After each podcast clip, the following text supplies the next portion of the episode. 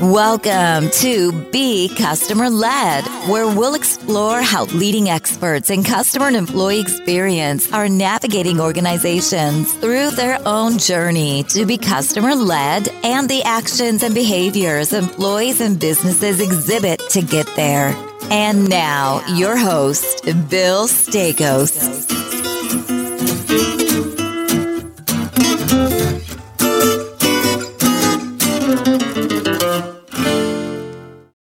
Hey, everybody, welcome back to Be Customer Led. I'm your host, Bill Staikos.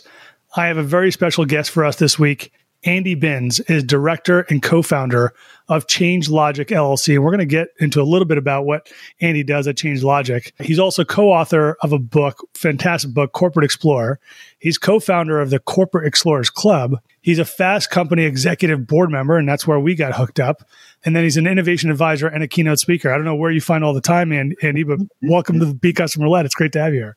Thank you very much, Bill. Delighted. Thank you for the invitation. Oh my gosh, We're, this is a really interesting show. I mean, the book that you wrote is really about how larger corporations can really beat sort of the startups and other smaller companies at the innovation game. Really important topic, but also just the way you laid out the book was fantastic. And I, for those who are listening, go out and go buy the book. And we're going to get into parts of the book because there's some really interesting things I want to dig in on. Before we do, though, You've got a really interesting background. I was hoping if you can share with our listeners the journey. Yes, thank you, and thanks for the uh, kind words about the book. It's Corporate Explorer is is sort of a a thing I've been thinking about for a long time, and although the title only came relatively recently, that there's lots of threads that, yeah. that have been in in my career. I was in marketing originally, and then I, I went to an interview with a consulting firm for a marketing job, and the guy interviewing me said, "You're a natural consultant." I'm like, "What's one of those?" and so that's that, that was a real sort of insight and fortunate to work for a few years at McKinsey and Company and then at IBM. And really the IBM experience, mm-hmm. I mean, McKinsey is a phenomenal yeah. institution. We can talk about a great deal. I mean, there's, it, in some respects, it taught me what I don't want to do in the future. Right? He told me how I the exact opposite, the change logic consulting the exact opposite way to McKinsey in many ways. But the IBM experience was was was tremendous because I was fortunate to be there at a point, sort of when the great turnaround led by Lou Gerstner had kind of been successful, mm-hmm. and they were trying to figure out how do they establish new sources of growth. Mm-hmm. Uh, and so they created this emerging business opportunity program, which I got to work on with the head of strategy cool. at that point, Bruce Harreld. And that's really the sort of the epicenter. And I had these two business school professors to work candidly. I wasn't even sure what a business school was at that point. I hadn't been to one, and I, I, but here I was with a Harvard and a Stanford professor, and then a few years later, I set up a business with them, which has changed Logic, and now yeah. we've written this book together as well. Fantastic. So the the book is really thought provoking. In fact, I think you kind of alluded to at the top of uh, top of the show. It really goes against sort of conventional wisdom, even on some level. During my days at J.P. Morgan, we always talked about can you innovate faster than the than the startup can scale, right? Because we were so mm, large. Uh, yeah, that was a big yeah. big conversation, and still is there in many ways. How do you think about? So, like, why did you like? Let's start with like, why did you? I'm always curious about authors one because I never I don't have the guts to actually write my own book. But why did you write the book? And can you share like with our listeners maybe like one to two surprises that you uncovered during your research too? Any aha For moments? Sure. Yeah, we we have the book has this subtitle, right? Corporate Explorer: How Corporations Beat Startups at the Innovation Game. Yep. And we could have made it how corporations sometimes, occasionally, might be able to. but we went for the slightly more provocative. Yeah. And we went for the more provocative because it is true. It's not always true. It's always hard in my experience. Mm. I don't think there's any, any point at which it's easy. Even for startups, right? I mean, even for startups, yeah, yeah, Hello. And I would say that was one of the surprises as I was doing the research, talking to uh, people who are in um, venture led startups, mm-hmm. trying to understand, make sure that I was reflecting their part of the story in, mm-hmm. in this as well. They were the least likely people to disagree with me right? They would all say, this is hard for us as well. You think a CEO and a management board is hard to get funding? Well, go try talking to a VC fund yeah. who might only have a five year horizon. We talk about them having, oh, they're in for the long term. well, five years ain't that long, right? Okay, many of them will come for multiple rounds. Sure. Oh no, my third round funding VC might disagree with my first round. So, Yeah. so there's a lot of tensions in this, and of course, there's huge numbers of benefits and opportunities that a startup gets from its increased flexibility. Yeah. But the scale question, that's the one that really you know sets apart the Mm-hmm. corporations if they can figure out how to unlock what they already have uh, For in getting sure. this done. Yeah, for sure. I, I you know the ability to A/B test with millions of customers out of the gate Hello. really Yeah. is can add a ton of value. In the first, so I, you you have the the book broken out in a number of sections. Mm. The first section of the book explore aspiration. Yes. You talk about the concept of corporate explorer. So tell us about these individuals, like who they are, what makes them Yeah. different, and and as a leader of teams, even Andy, I'm always looking out for these types in my group, in my organization, right? Because how do I make sure that we're motivating these individuals? We're giving them the flexibility to flex the corporate explorer muscle, so to speak. So I'm, so I'm curious, like, how do you define it, and who? What do they look like typically? Yeah. So let me start a little bit further back to answer that because I think I think there's a piece of the context as to who they are in a corporation that's important mm-hmm. because we know that it's hard to do this in large corporations and and there's this long list of companies that have suffered from disruption and disappeared or, or gone into bankruptcy Kodak Yeah. Polaroid Nokia the story right so we know and and when we look at them mostly it is not because they didn't have the innovation Netflix offered themselves for sale to Blockbuster. Kodak had uh, digital photography. Yep. Polaroid had the first megapixel camera in the market in Yeah. healthcare, right? Yeah. So it's not a question of not having the insight. The question is execution. Can they get it done? And so one of the things is that that that they're not listening, right? Is that they're not listening to what they've got. They're not listening hmm. to the opportunity, they're not valuing it.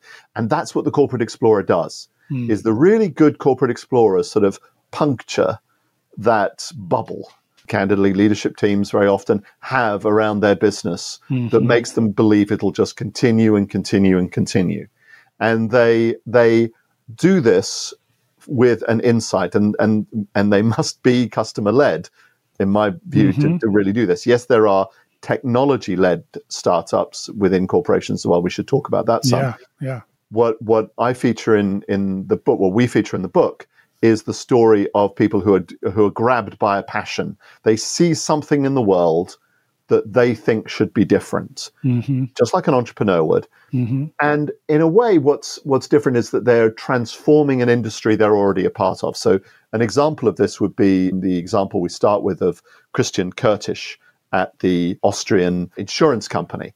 Right? It's a fascinating story that you brought up. I wasn't familiar with it until you until I read it. Yeah. I mean, incredible. Chris, Christian is this this this awesome guy, humble, smart as hell, yeah, really, really been a long time insurance company executive, and he's managing the Hungarian business of this European multi-billion dollar insurance company. And it's not a, Hungary's not a very large country. I mean, it's, a, Yeah. it's a, Yeah. Hungary, but it's not huge, right? And so for him to go to the CEO, which through a series of steps he gets to the CEO with this radical concept that says everything you think about your business is wrong. You don't need, a, a, and he, he actually has this chart where he has a, a tower, an office tower. This is the insurance company today, and next to it he has this little tiny, you know, one single story building. This is how many people I need to replicate it today, right? Because you know technology, business Yep. models, and such. Yep. You don't need all of these folks over here in this big Yeah. uh, and all the cost that goes with it. If you're really trying to solve the customer's problem rather than just perpetuate the existence of an uh, of the insurance company, Mm-hmm. and and he's fortunate. His CEO says this is like a nuclear bomb underneath our industry, and we've got to do it. And and this is this is the story. It's it's Yeah. of leaders with a passion, driven by an insight, with yeah the skill to tell the story and get the attention that they need in order to get started. how important? Well, I guess it's it's it's everything, right? If that CEO didn't say, "Let's do this," it would have died on the vine. He may have gone out externally, right? As an example. Well, well, he had he had external funding options. As yeah, happened, I, so, yeah. I- yeah. The the point around being a very tech forward business, maybe we can we can call it. How important is that? Because in that case, and in many cases where you see this, they're almost taking a, a platform approach to the business model, right? I think about Lemonade here in the US, right? Mm-hmm. Com- Mhm. Has completely, and I'm a customer, Mhm. has completely upended insurance in a major way and just sort of the, Right. way, the way that's done. How important is it for the organization to be tech savvy or tech forward? Does being so, maybe I guess my question is, does being so make sure that you get the right mindset internally to be able to do this kind of work and rethink the way that you've done business for the last 50, 100, 200 years? Yeah, and it, it, one one of the things that's noticeable about the book, which you know, we we wrestled with a little bit. Now, uh, one of my colleagues, one of my co-authors, I won't say which, was like, "Can't we put an example in here that's not a digital business transformation, Andy? Come on, there must be something else going on in the world." And I'm like, "Yeah, there is." But right now, it, it it's not important, relatively speaking Yeah. right? That Yeah. so many of the innovations that we see in in whatever uh, sector you're in have some flavor of of digital technologies Mhm. of some kind, or AI, or machine Yeah, learning. There's something that has to do with learning to add that to uh, a solution to solve a problem. Hmm. And so, one of the things that that does is it means that you've got to find access to those capabilities for sure Mhm. right? No question. But these ventures also teach, right? They're sort of incubators Mhm. of capability and culture of what the future is going to look like. And so I think that's what Christian is doing at UNIQA. I think that we talk about Kevin Carlin at Analog Devices and Yep. you know, semiconductors firms are in some ways quite backward in a lot of their business processes Mhm. and activities and market view because they haven't needed to be because the only thing they needed to do is generate chips and and actually amusingly we're back in that situation now with them right and so what what what Kevin does is he chose analog devices what the future looks like in terms of how you can create offerings that connect silicon to the cloud and analytics and all of the possibilities that that brings. So Very, very cool. You bring up in the book sort of the three three innovation disciplines: ideation, incubate, and scale. that's right? it. I've a B, BCG has almost a similar model. I've seen like similar. I love how you get just the simplicity of it though, and how you break this out in the book is really important.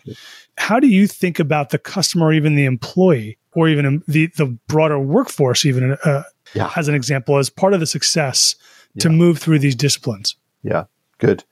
So I'm going to start that answer with one kind of response, and I'm going to appear to radically disagree with myself. Okay, okay, this is going to be interesting. just Okay, set the expectation so that everybody go. Well, wait a minute. What's he talking about now? yeah, yeah, So, so the first thing you have to say is that employees are, at, at some level, one of your most important sources of information and Mhm. possibilities. This is this is for mo- any organization of scale. This is a ready-made crowd, right? That you should be leveraging very actively to uh, see the future of innovation. One of the um, folks we work with occasionally is um, Simon. Uh, I can't remember his second name or something.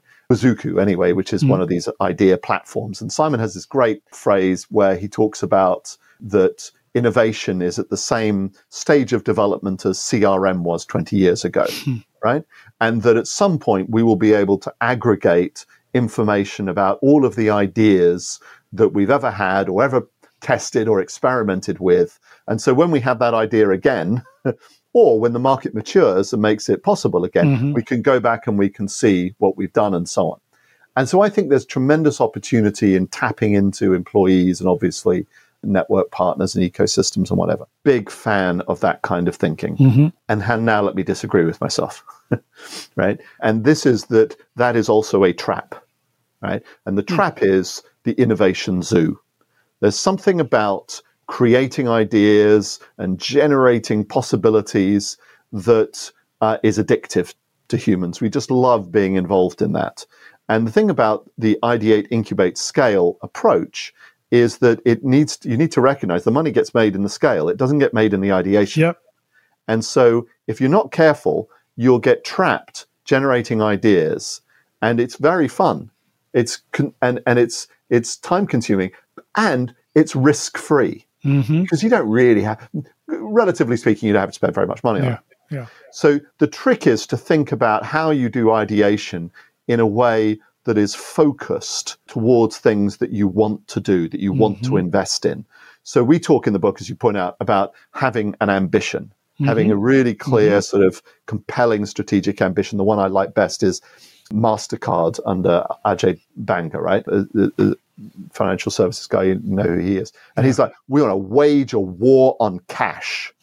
And I want to convert 85% of those transactions to our business. Yep. Right.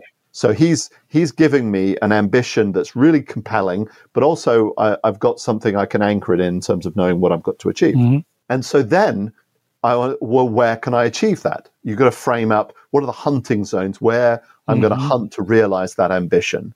And that narrows the space. It bounds your innovation. Mm-hmm. And then I'll come to my crowd and I'll say, okay, crowd, what are the customer problems that really matter? Or here are the customer problems we see in the in the hunting zone. Mm-hmm. How how would you solve them? What's your insight? Then you can use that employee energy, the customer energy, the ecosystem energy to to a more directed purpose. I think.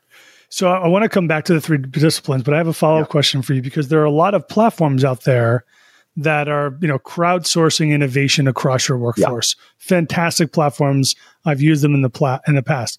Yeah. But if I take it back to what you just said, though, right, where you've got people kind of voting up ideas, as an example, do you get out of that trap, or do you need to be both crowdsourcing plus focused to to really be able to tease out the best ideas that will have the most impact? Because oftentimes it's what ideas do you have to improve communication, whatever that means, or what ideas do you have to improve our business? And you get the the salad in the lunchroom isn't so good to yeah. very very big. Obviously, there are employees, great employees everywhere, who have wonderful ideas that can get voted up, but sometimes also can get kind of drowned out. So, do you have to do both to really yeah. tap into your workforce? So, for, for me, it's about being focused. Uh, mm-hmm. Uh, I think there's another dimension of employee engagement, yeah. and there's a different objective you might yeah. pursue for motivation and, and so on. But even then, I want to make sure things happen, right? Because it's just having a point of view is not is nothing motivating, right? It's got it's got to happen here. Yeah. But so, I, and there's another where I can point to where where I feel that this question of being sort of objective led not mm-hmm. pipeline led. This is a mm-hmm. distinction uh, somebody drew the other day in an article I read. But I think this captures what we're saying exactly, right? That I want to be threaded through what am I trying to achieve here and take what steps I need to get there. In scale, you have the same story, right? In scaling, for me, people wait too long before they think about how they're going to scale a new venture. I want to know right up front what's your hypothesis what's this going to look like? and where are you going to get access to customers? How are you going to get access to capabilities? How are you going to get access to capacity to bring this to scale? And yeah. I want to know that now because I, I, may need to buy some pretty big stuff. Right? Mm-hmm. Again, use your balance sheet is a key part of a, of a corporate scaling yeah. plan yeah. Uh, to, to, to make that happen. Really interesting. So, on the three disciplines, my question is how do you, when you're ready to move to the next discipline? Like, are there any kind of tells in there that yeah, you kind of see? Good. good. I think that the the shift from ideation to incubation comes about when you've got evidence that you've you've got a customer problem that there is a sort of a, the qualitative answer that mm. what the design thinking people talk about with mm-hmm. of desirability right yeah. you've got evidence of desirability yeah. Yeah. and you've got some quantification that solving that problem is is and and it's feasible got, yeah, yeah, yeah and you've got at least some notions of feasibility and and, and of the other ones come because you, you, you want to be able to then frame up a business design or business model hypothesis and that's what you're going to test. And one of the things I see people do is go to incubation too quickly without mm. having articulated what it is that they're testing mm. as a business, right? So, so what's the problem? Why have we got the most compelling answer to that problem? How are we going to make money? Uh, who are the potential partners within this? Why mm-hmm. would we be differentiated versus others? You need those things stated, even if you don't know you're right, especially if you don't know you're right. Mm-hmm. Right? This is just a straight lift from the scientific method, right? Yep. You know, you know, scientists start with hypotheses. They yep. test out whether something's going to work, right? And so that's the first tip. If you if you can frame up your business design with clarity on a customer problem and you've got enough by way of the quality of answer, then you can move mm-hmm. to incubation. The tip from incubation into scaling is much harder, unquestionably, much mm-hmm. harder. The textbook answer is you validated all of these hypotheses. Mm-hmm. Well, that's not necessarily the way it plays out, right? The reality is there's a judgment, which is you validated enough to give you or to give your investor sufficient confidence that mm-hmm. it's worth the next mm. the next step and that you never really stop experimenting well you do stop but but you, you don't stop for some times and this is where the the the requirements of a book actually blur reality yes we say ideate incubate scale but nothing's yeah. quite so linear this yeah. is a really complex yeah. world right so i think there's a point at which you're scaling and you're still experimenting, particularly on things like go to market, right? Yeah. What's the go to market approach is often something you're still testing, even in, as you're starting to try out uh, channels that do seem to work and trying to get revenue. So, got it. Yeah. I mean, even if you think about sort of like the, the classic model of business stages, right? You've got startup, growth, scale, maturity, right? I mean, somewhere between incubation and scale, you're still growing like crazy. That's where you're testing and learning. Absolutely. Things are changing. You're adding people, trying to raise capital, et cetera. Really, really interesting. Let's talk about ambidextrous organization yes. or, or the organizational structure, right? And team mm. structures for that matter. Yeah. From your research, or even just your, your opinion, like what do you feel is the optimal way? Could you talk a little bit about this in the book? But do you do you see an optimal way to set up these ventures and set them up for success? Now, there's a couple of different models that you go into, but do you have a preference? Yeah. Yeah, good. And and you're very subtly saying, yeah, but you don't quite tell us what to do, do you, Andy? No, no, no. You got to decide for yourself, right? Yeah. But uh, I'm I'm curious. That's why I was reading. I'm like, well, I wonder which one he likes. So that's why I asked the question. Let, let, let, me see. Let me see if I can answer that a little bit. It, it's, I would say, it's the thing that I am most li- likely to get paid to to help people with, right? Smart answer. Because it's kind of it is the most vexing in in, yeah. in all kinds of ways. Yeah. The, j- just for your listeners, this notion of the ambidextrous organization is is one that Michael Tushman and Charles O'Reilly are, are best associated with in in academic circles. They've written about it for 25 years, and yeah. and others have come along with versions of it there are people who talk about dual strategies and dual transformations. It's the same thing. They just you know borrowed it from from ambidextrous organization and to be fair michael and charles took it from others in in the past who talked about core and ex- explore and exploit and all the rest of it so and the, and the basic principle i boil down to three things firstly that it's an organization with a shared ambition right so you, everything you're doing is in service of an ambition like mm-hmm. uh, War on Cash or, yeah. or, or, some of the others we could talk about. Then you have autonomy for the Explore business from the core. They can operate with sufficient freedom to make decisions about how to operate, what their culture is, what their structure is, to some degree, what their compensation is, can be separate and there can be autonomy. And then the third piece is that they can still access the assets of the mm-hmm. core business in order to go faster than a startup, right? And of course, it's the access bits that, that causes the most challenge uh, because this is the place where you're dealing with the, the, the the little rowboat against the the oil tanker, right? And so, how do you how do you interface the two?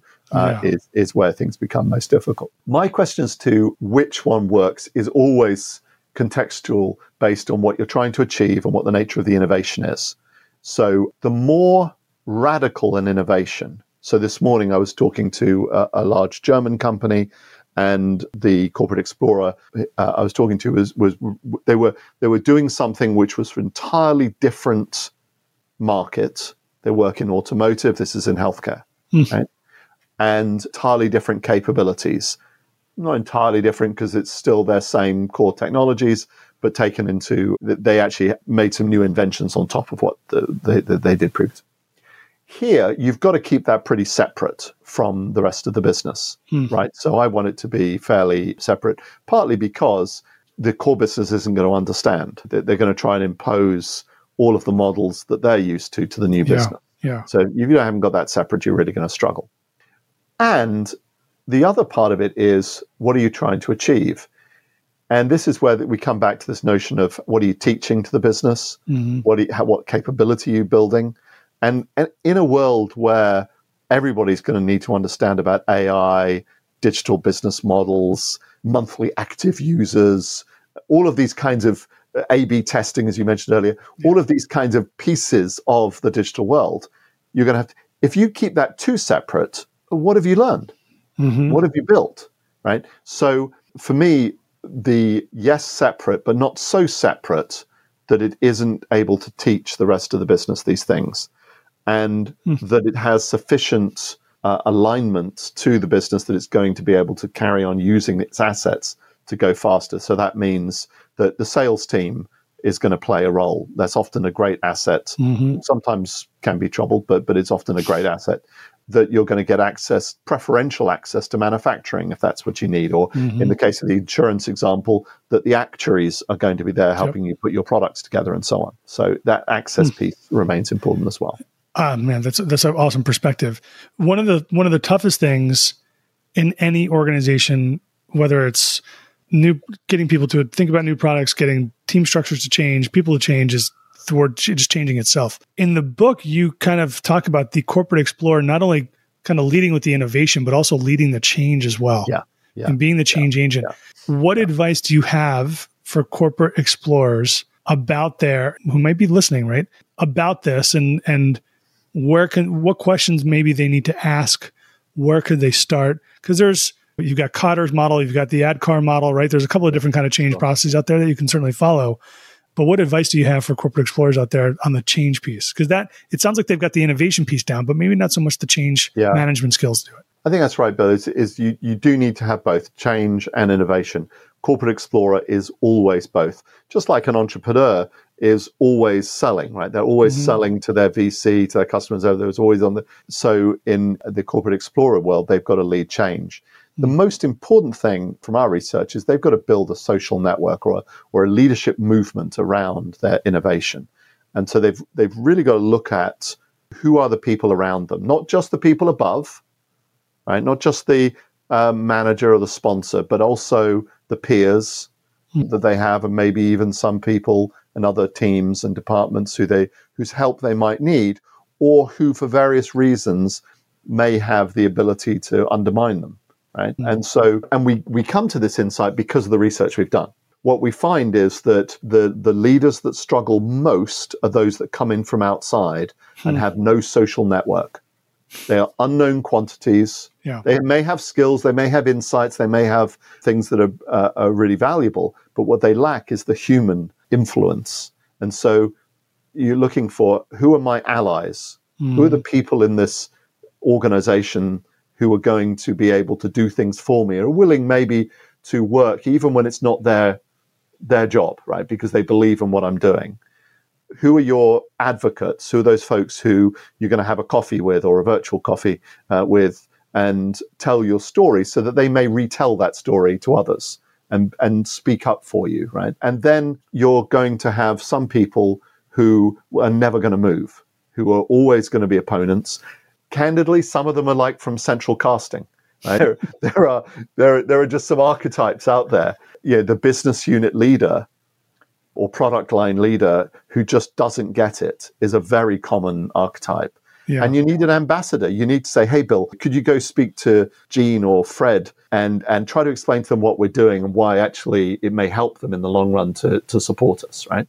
And and if and if they f- trust you more than me, then then maybe I'll get a little bit yeah. of more airtime from them. So you've got to work this network in a very yeah. personal way in order to get get to your goal. Yeah, I was I was actually wondering when I was going through that that part of the book, I was wondering if if there was ever an instance where the innovator, the idea person is different than the change person mm-hmm. going out and building the yeah. network. Yeah. And can you say, well, I guess this comes down to the company and the person with the idea nonetheless, but could you separate those out and say you're the idea person, but you're the salesperson? Yeah. You go motivate yeah. the business. If you look at some of the famous startups, they often have an insider and an outsider. Yeah, that's right. right? Jerry Yang at Yahoo and, and yeah, yeah, yeah, yeah, uh, yeah, the other one, and and um, trying to think of the um, Google folks. They had the same. Yeah, Sergey Brin. Right? Yeah, yeah, yeah, yeah, yeah, And Larry Page. Yeah, yeah, yeah. And yeah. so in a way, that kind of duality is one that I think is a, is a smart step for a corporate explorer to take. Yeah. Hmm. I really love your uh, this concept of productive tension mm. and keeping people in this zone. Mm. So if you could share it with our listeners, what and I don't want to obviously I don't want to give away too much of the book. I want really people to buy this book because actually it's, it's really important, particularly if you work in a in a large enterprise. Tell our audience around what productive tension is and how do corporate explorers create it and keep people in those zones. Yeah, good, good. So let me answer that with a little bit of a story. So one of the most famous efforts to create a new venture inside an established corporations the last decade has been at uh, GE and GE's effort to create this Predix platform and to create a sort of make GE a top 10 software company. That mm-hmm. was the ambition framed by Jeff Immelt in like 2012, right? And what's interesting, and we, you know, Mike Tushman talked to Bill Ruh's done a case. Bill Ruh was the leader of this at, at GE, has, has done a case on on Bill's efforts. And what becomes clear from all of this is that Bill was you know, working without all of the equipment to get his job done, basically. And to cut a long story short, the real the, the real reason was that Jim, Jeff Immelt didn't want to have the tough conversation with his leaders to say, okay, you agree with my vision, and that means you're going to have to give up something. Yeah. Right? It doesn't mean all gravy for you. Actually, you're going to have to give up something. And why? Because, like most humans, he liked to maximize comfort, is my hypothesis. I've never met Jim, Jeff hmm. Immelt, mm. but my guess is that that affable exterior, and he yells and shouts, I'm sure, and this is also his reputation. But when it comes to really direct personal conflict with a peer who you, whose help you need, mm. right? Leaders have a hard time doing this. CEOs have a hard time mm-hmm. doing this. And so this notion of productive tension is all about putting into the conversation the real issues and bringing making things more transparent mm-hmm. and and there are a few things that a corporate explorer can do to help with this some of it is always being transparent themselves right they've got to manage their reputation mm-hmm. so that they're as just as honest about where things aren't working as when things are because otherwise people will very quickly found them out. And the, the, the unfairness of the world is such that that evidence will be treated much more um, seriously than the good stuff, right? It's just the way it is, right? Yep. So you've got to be really transparent. The second thing is to use some techniques, and we talk, we, we describe a few in the book for getting the senior team to do the same. So one of the uh, examples we give is of my my friend Eric Kruschitz in, in Austria, who's then built on the success they had with the first innovation. They've created a, a whole innovation mm-hmm. unit in, in, in UNIQA. And Eric brings to the senior team a sort of a self evaluation. Hey, team, here's eight criteria. You're doing this well. How do you think you're doing? And it turns out they don't think they're doing as well as they want to either. Right.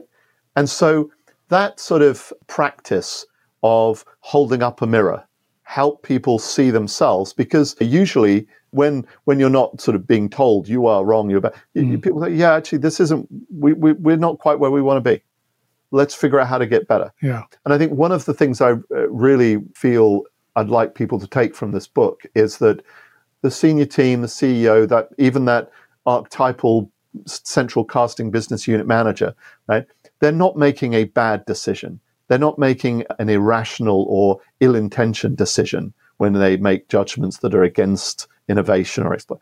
They're just playing their role mm-hmm. and they're doing their best job. Mm-hmm. And and these these things are hard, right? And you've got to help figure your way through the sort of the competing commitments to sustaining what we have versus creating something new.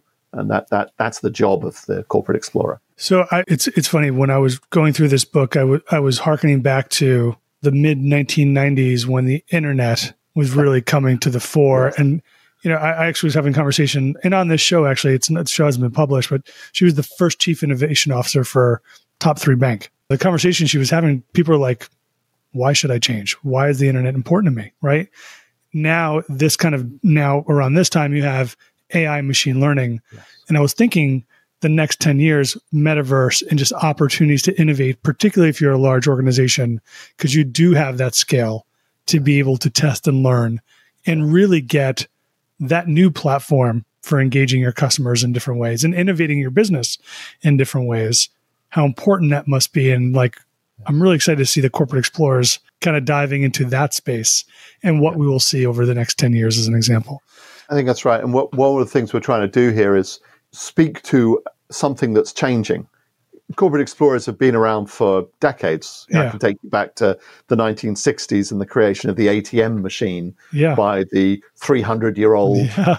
company De La Rue, right? Yeah. But but but they but recently, last 10, 15 years, people have got that there's no option other than to do this for the reasons you state. We've looked at the past, we see the disruption threat, we see the world changing even faster. We've yeah. got to get on board with it. We've got to figure out how to do this. This is no longer optional. And those who don't will get left behind. I wonder if you can create a recruiting strategy around corporate explorers. Yes. That could be actually an interesting yeah. differentiator uh, for your company. Andy, your book was really inspirational for me. I hope that our listeners do go out and I'm sure they'll get inspiration. Where do you go for inspiration? I'm curious. Where do I go for inspiration? Well, I, I, I also go to inspiration to books. I'm reading this um, book by uh, Rebecca Henderson at the moment, Reimagining Capitalism, which I find very inspiring because hmm. I do feel there's something fundamental we need to rethink about the yeah, legitimacy sure. of our system. I, I, also love to read the MIT Technology Review. I'm not a technologist, yeah. but I love the sort of the, the the the possibilities that are out there, the innovation that does start in the lab, and the and the incredible brilliance of science. But I but I also look at history a great deal mm. and and the history of science in particular, and the uh, way in which our world advances through this lots of experiments, lots of failures, lots of possibilities. It's a it's a constant and, and and lots of happy accidents as well. Yeah, uh, for it's, sure. It's, it's, a it's a constant discovery. And one last question for you, Andy. I'm really grateful for your for your time today and, and you being on the show. Who do you look up to in this space, actually? Who do I look up to in yeah, the space? like of- just an industry. Like, do you have anyone in industry that you are like, here's a model person that you look up to?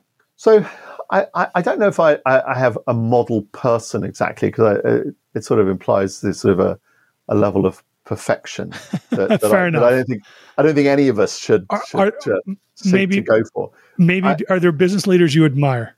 Yeah, without question. And one of them we talk about in the book is Jensen Huang, right at Nvidia. And so here's my my story with Jensen Huang. 2000 uh, 15, I think it is, I get on the phone with him for a client project and we're trying to understand his strategy and so on. And, and at that point, their stock price is like $23.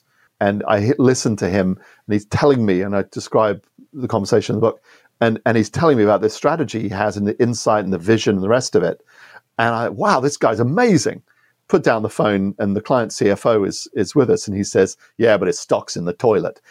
It's gone up 8,000% since, and I bought none of it. I oh, bet oh, no. the CFO bought a ton of it incidentally because he's much smarter than I am. I do find him very inspirational because of his capacity to to see stuff, to commit. But he committed 30% of revenue to R&D to yeah. go after AI, deep computing, yeah. autonomous driving. He he really committed, and he committed so long ago that you can't claim that it was luck. Yeah, he had some lucky turns on the way, but I, I think it's very, very inspiring. Very cool. All right. Andy Binns, director and co founder of Change Logic LLC, and also the author of Corporate Explorer How Corporations Beat Startups at the Innovation Game. Thanks so much for coming on Be Customer Led. This has been a lot of fun. Delighted, Bill. Thank you very much. All right, everybody. Another great episode. We're out. Talk to you soon, Thanks everyone. for listening to Be Customer Led with Bill Staikos. We are grateful to our audience for the gift of their time. Be sure to visit us at becustomerled.com for more episodes. Leave us feedback on how we're doing or tell us what you want to hear more about. Until next time, we're out.